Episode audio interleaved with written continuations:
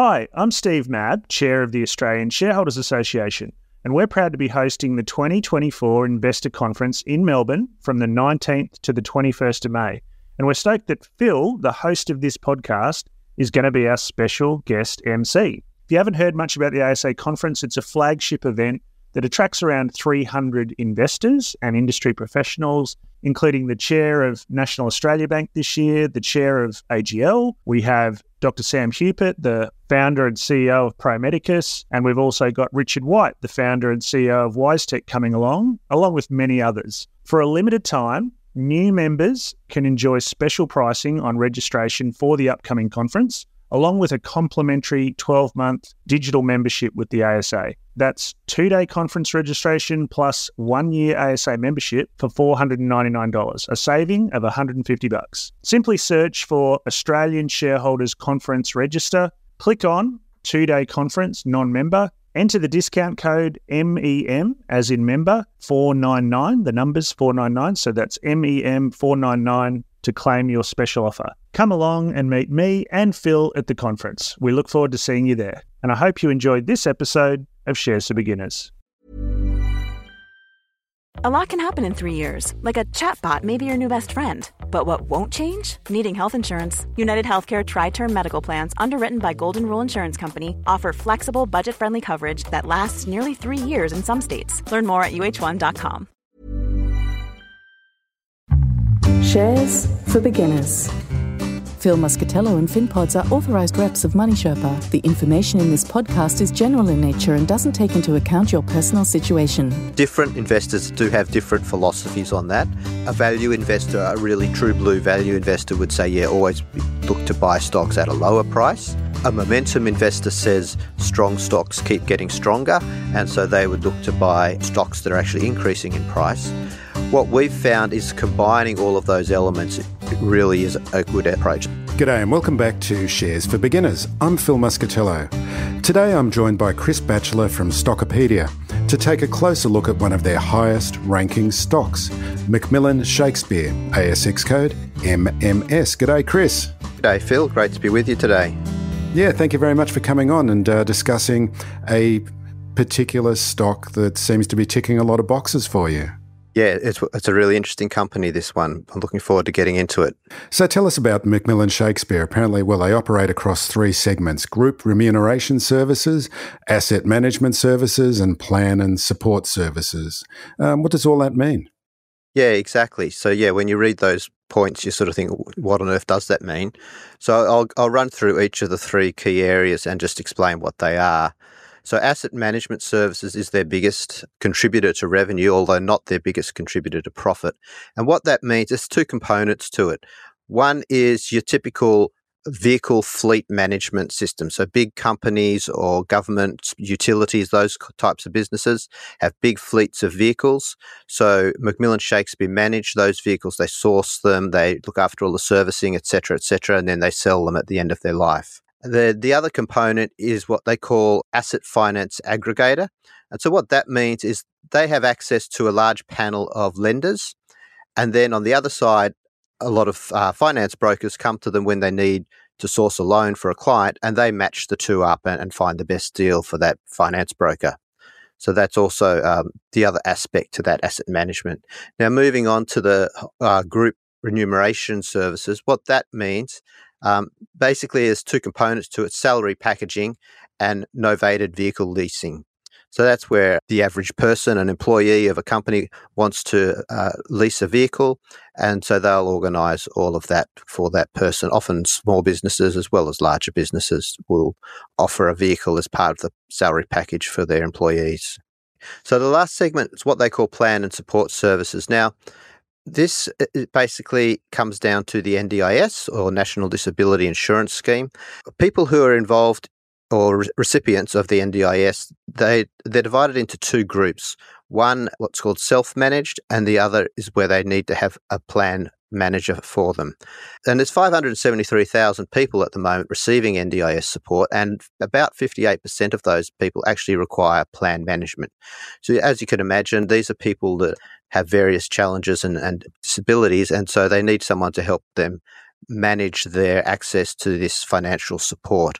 McMillan Shakespeare provide that service. Now it's a very fragmented market. Lots and lots of people are providing a similar service. They've managed to get to 5.1% market share, which makes them the second largest provider in that space. But at the moment, it's still only a very small component of their overall revenue at about 8%. But it is growing. So, one of the things that we hear about companies is that they identify a problem and then provide a solution. What do you think the solution is that they're providing? What's the hole that they're plugging?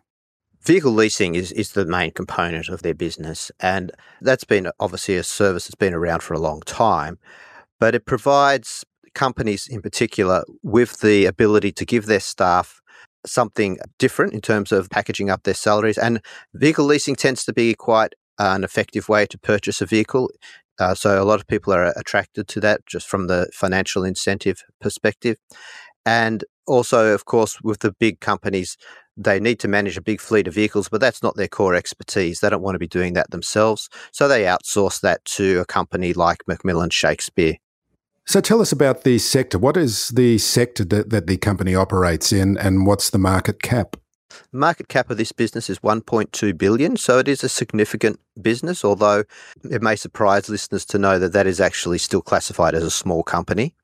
What I would explain here is I'd probably go into the, ve- the whole vehicle leasing market because that's really the key component to what they do. They come at it from a couple of different angles, but that's really the you know the crunch of it. That has been an, an interesting component. I mean, I'll assume most listeners have a, a rough idea of what vehicle leasing involves, but it's been witness to some unusual effects over the recent years. Firstly, Australian new car sales have actually been in decline for quite a few years. And that's been a trend we've witnessed as more and more people either don't have an interest in having a vehicle or only have one vehicle per family. Uh, my son, 17, has no interest whatsoever in getting his driver's license. that seems to be the way of the younger people. But what we witnessed in the last 12 months is that actually turned around. Now, what we don't know is is this just a short term pickup or is it indicative of a longer term change? Obviously, COVID did bring around some changes with vehicle ownership a lot of people you know were frightened of going on public transport for a period of time there. A lot of people moved to regional areas where of course a car is more important and more of a necessity in those areas. So we have seen an uptick in new vehicle sales. So it'll be interesting to see whether that plays out as a longer term trend. The other thing that occurred largely as a result of the pandemic was used vehicle prices went somewhat crazy. And we started to see the situation, and we're still seeing it today, where used vehicle prices are much higher. They're actually at record levels than what we would expect. And there's two factors in that. One is that at the start of the pandemic, new vehicle production simply either ceased or really got cut back. And now that we're about three years on from that, all of those vehicles that would have been coming onto the second-hand market, they're not around, and so there's a lot more pressure for people to you know, wanting to buy a used vehicle. There's just not that many of them around. And the other aspect, of course, was that with that cutback in production of new vehicles, a lot of people you, you had long, long waiting times, and so if, if, someone wanted a vehicle quickly, they just went to the used vehicle market. It was simply a, a better, a quicker way to get one. So that started to taper off, but it's still very high, and it will take some time before those prices come down. Now, the other aspect is a, a government based one. And, and what we find with the vehicle leasing industry and, and salary packaging in general is that there is a lot of um, what I call regulatory risk. So a lot of these structures depend on tax laws. And of course, tax laws can change at the whim of the government in power at, at the day. And so, right now, that's working in the favor of the vehicle leasing uh, companies from the point of view of electric vehicles, the government has put in place a scheme to make it far more attractive to lease an electric or low emission vehicle when compared to a regular um, internal combustion vehicle. And so we're seeing a really strong pickup in demand for these EVs. You're probably noticing it around you as more and more EVs on the road. And in particular, if you're leasing an EV, what it works out, if you wanted to lease, uh, say, a $40,000 Mazda, well, you could actually lease a $66,000 Tesla 3 for the same annual outgoings. And so that has made that vehicle suddenly, and, and similar vehicles to it, suddenly very attractive from a financial perspective. So we're seeing a big uptake, literally more than double in the last quarter in terms of the order intake for those types of vehicles. That's the, the sectors that they're operating in and, and the trends that are really impacting them at the moment. So tell us about how Stockopedia identified this company last December. Yeah, okay. So so what we do at Stockopedia is, is we have a very automated process to our stock selection. Our tool is a very quantitatively driven tool, which means that basically we process lots and lots of numbers and we look for trends within those numbers to try and identify which are the, the companies with the most attractive prospects. And so what we did at the start of the year we put together a portfolio. We call it the NAPS portfolio, which stands for No Admin Portfolio System. Basically, it's a set and forget type of portfolio. So we set it up on, literally on the first day of the year, and then we don't touch it until the end of the year, where we'll uh, review it and, and readjust it. And so, what we do to identify the stocks for that portfolio is we went through all the stocks in our system, which is every stock on the ASX and the NZX, and identified which ones have the highest scores. Then we just apply a couple of fairly elementary screens. One is to make sure there's enough liquidity in the stock. And the other really important one is to make sure that we have diversification. There's 10 key sectors across the market. We pick 20 stocks, two from each sector except we only took one telco and one utility and we added in real estate trusts. So from that, in the financial sector, McMillan Shakespeare was one of the top two stocks that came up there in terms of its score. It had an overall score of 98. And so we then chose that. Pretty simple, really. We chose that for our portfolio based on that high score and have been tracking it ever since. Start taking your investing seriously and elevate your research with Stockopedia. Stockopedia are pleased to offer a special deal to listeners of this podcast a 14 day free trial and $125 discount on the first year of membership. That's a saving of over 25%. Stockopedia are committed to your education so you're not alone when navigating the market. Their local research team are there to guide and direct you. Over 15,000 investors globally, just like you, have already unlocked the power of Stockopedia. Go to stockopedia.com.au slash SFB for your free trial and special discount offer. Start making data-driven decisions today at Stockopedia. Stockopedia Limited is an authorised rep of Daylight Financial Group Proprietary Limited, AFSL number 521404. This information is not intended to constitute advice. Read the FSG on the Stockopedia website for more detail. Hey, it's Ryan Reynolds, and I'm here with Keith, co star of my upcoming film, If, only in theaters, May 17th. Do you want to tell people the big news? All right, I'll do it. Sign up now and you'll get unlimited for $15 a month in six months of Paramount Plus Essential Plan on us. Mintmobile.com slash switch. Upfront payment of $45 equivalent to $15 per month. Unlimited over 40 gigabytes per month. Face lower speeds. Videos at 480p. Active Mint customers by 531.24 get six months of Paramount Plus Essential Plan. Auto renews after six months. Offer ends May 31st, 2024. Separate Paramount Plus registration required. Terms and conditions apply if rated PG.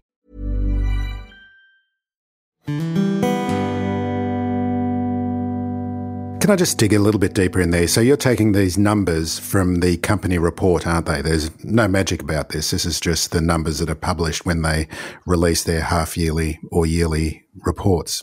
That's the case? That is the case. The magic comes in terms of how we then process those numbers. So, what we do is we use what's called factor investing and we look for key factors. Now, there's three key factors that have been shown historically to drive share prices. They are the quality of a company, the value of a company, and momentum. And so we, we calculate ranks across those three aspects quality, value, and momentum. And then we calculate an overall stock rank, which basically looks at the scores for each of those and combines them to come up with uh, an overall score. So I, I, mentioned that back in December, McMillan Shakespeare had a overall score of 98, but the components of that were a quality rank of 97, a momentum rank of 99, but a value rank of 80. Right. So that value rank 80 is still very good. That means it's in the top 20% of the market, but obviously it's not, you know, 98, 99 sort of area. But overall, A score of 98 simply means that it's in the top 2% of stocks on the market, taking those three factors into account. And arriving at each of those factors, there's about six ratios roughly that go into each of those components. And so we're calculating all of that every day the quality is based on the financial statement, so that comes out every six months. But value and momentum they change each day with the share price, and also based on forecasts from market analysts. So tell us what's happened to the price of the stock since. Well, it's been a real standout. It's gone up 34%. When we uh, added it to the portfolio, it was, which by the way is a hypothetical portfolio, it was $13.44. It's currently over $18, I think 18 28. Yes, 1828 at yesterday's close. So it's really performed strongly. And then on top of that, you've got a really good dividend, which it just for the half year would have earned you 6.15% in grossed up. So grossed up includes franking credits. So that that's you know an outstanding result of over 40% return in just over six months. And um, you've um, put together another portfolio on the 1st of July, and it's still there as a buy. That's right. Yeah, we thought it would be an interesting exercise to uh, run the same style of portfolio at the start of the financial year. And so, yeah, went through the same process. And again, McMillan Shakespeare came up as one of the top two financial stocks. So, yeah, in a portfolio that we've set up on 1st of July, it's also in that. So, yeah, it's still ticking all the boxes. Yeah, it's interesting for me, having come from a, a non financial background, that um, intuitively you think you get, should be buying companies that are dropping in price and getting a bargain. But in fact, it's often the case where you do better with companies that are showing strength. Yeah, that's an interesting point. And different investors do have different philosophies on that. A value investor, a really true blue value investor, would say, yeah, always look to buy stocks at a lower price a momentum investor says strong stocks keep getting stronger, and so they would look to buy stocks that are actually increasing in price. What we've found is combining all of those elements really is a good approach. It's not for everyone, and some people will prefer to stick to a value strategy. But overall, if you don't want to sort of take the burden of having to process all that information yourself, then then this provides you with diversity. And what we find in markets is that value strategies perform really well at certain times, and then momentum strategies perform well at other times. So combining them tends to even out those highs and lows. What we've found looking at it, as you might expect, with the price having gone up over the last six months, yes, the value rank has come down. You know, I mentioned it was 80 back at December, well, it's now 74. 74 is still very respectable. That's top 26%. But of course, it is dipping. And that's for the obvious reason that as price goes up, value comes down. But value doesn't necessarily come down in a linear fashion because uh, forecasts may also be rising, and in this case, they are. So that means that you know your value uh, metrics are, are, declining because of the strength in the price, but they're not declining just on a linear uh, scale because the, the forecasts are also going up and, and the expectations for profits, etc., are going up. So, what are you keeping an eye on that could affect the business model? Yeah, well, there's a couple of things with this company and with companies of this nature that you need to be really aware There's of. There's always a downside, isn't there? Yeah, that, that's it. or the possibility of a downside. That's right. I mean, if it was all best, easy, best all laid be wealthy, plans. yeah. But um, as I mentioned a, a bit earlier, one of the keys with these types of business is a lot of their success hinges on government policy. Now, right now, you know, I talked about that favourable tailwind where the, the current Labor government have implemented these policies to make EVs really attractive. For those of us who can remember the election of 2019, the Labor Party, who were in opposition at the time, were proposing certain policies around salary packaging that would have been really detrimental to McMillan Shakespeare and these types of companies. And so a lot of those companies sold off at that point in time because they it was going to become much less attractive to do salary packaging and, and leasing of vehicles. Now, of course, Labor didn't win that particular election. And so, you know, they, they didn't have to uh, deal with that issue. But that's the thing. You've got to be awake to regulatory risk. Now, right now, I mentioned they've got this strong and growing uh, part of their business that supports people accessing the NDIS. That's great, but as anyone who watches the news knows, the NDIS budget is really growing at an unsustainable rate. And so there's all these reviews and so forth looking at how can they rein in this um, NDIS budget, which is getting out of control. And so you can expect that there will be significant changes in the coming years to how NDIS is managed. And we, we don't know what those changes will be at this point in time, but that will have some impact, no doubt, on their business. And it, it may not be a positive uh, impact. So, something to be aware of. A couple of other things that I, I'm just keeping an eye on. You know, we, we talk about growth. Obviously, we're looking for revenue growth and earnings growth. They are happening, but you would call them steady, not exceptional. It, it's not growing at a strong rate. So when you see the share price growing at a really strong rate, but revenues not growing as strong and, and profits not growing as strong, you have to ask some questions about okay, uh, is it getting ahead of itself? I don't think it is just yet, but I, I'm just conscious of that. It's not a high growth business in terms of uh, revenue. And the other thing that I'm also conscious of is the debt levels. I'm pretty conservative in my approach to investing, so I look for companies with low debt levels. This company has a, a net gearing of 83%. On the face of it, you would say that is quite high, but then you also need to dig into uh, understanding the nature of that debt. And in, in the case of this type of company, a lot of that debt would be secured debt. So it's secured against uh, you know the vehicles that they're leasing. So they're not necessarily highly exposed in terms of their their debt, despite the fact that they have a lot on their balance sheet. But again, something to keep a close eye on. So yeah, th- those three factors are things you really want to be cognizant of if you're considering an investment in McMillan Shakespeare. So how can listeners find out more about Stockopedia, Chris?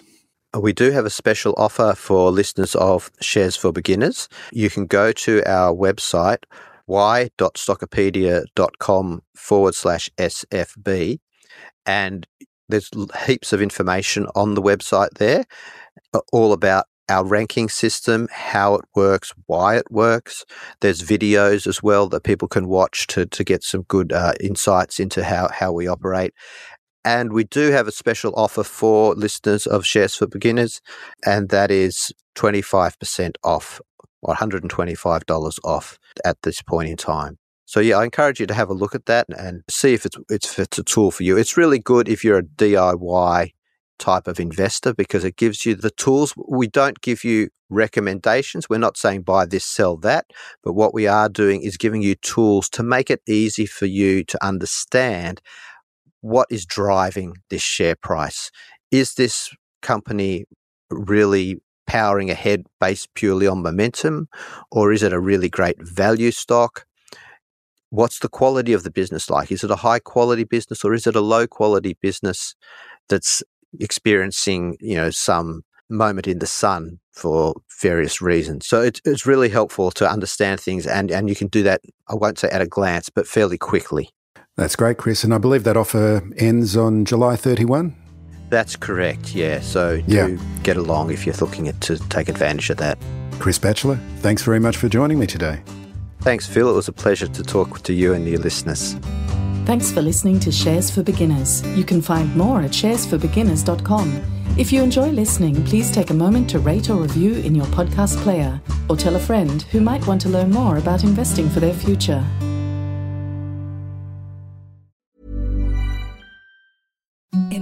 The softest sheets you've ever felt. Now imagine them getting even softer over time. That's what you'll feel with Boll and Branch's organic cotton sheets. In a recent customer survey, 96% replied that Boll and Branch sheets get softer with every wash. Start getting your best night's sleep in these sheets that get softer and softer for years to come. Try their sheets with a 30-night guarantee. Plus, get 15% off your first order at bollandbranch.com. Code BUTTERY. Exclusions apply. See site for details.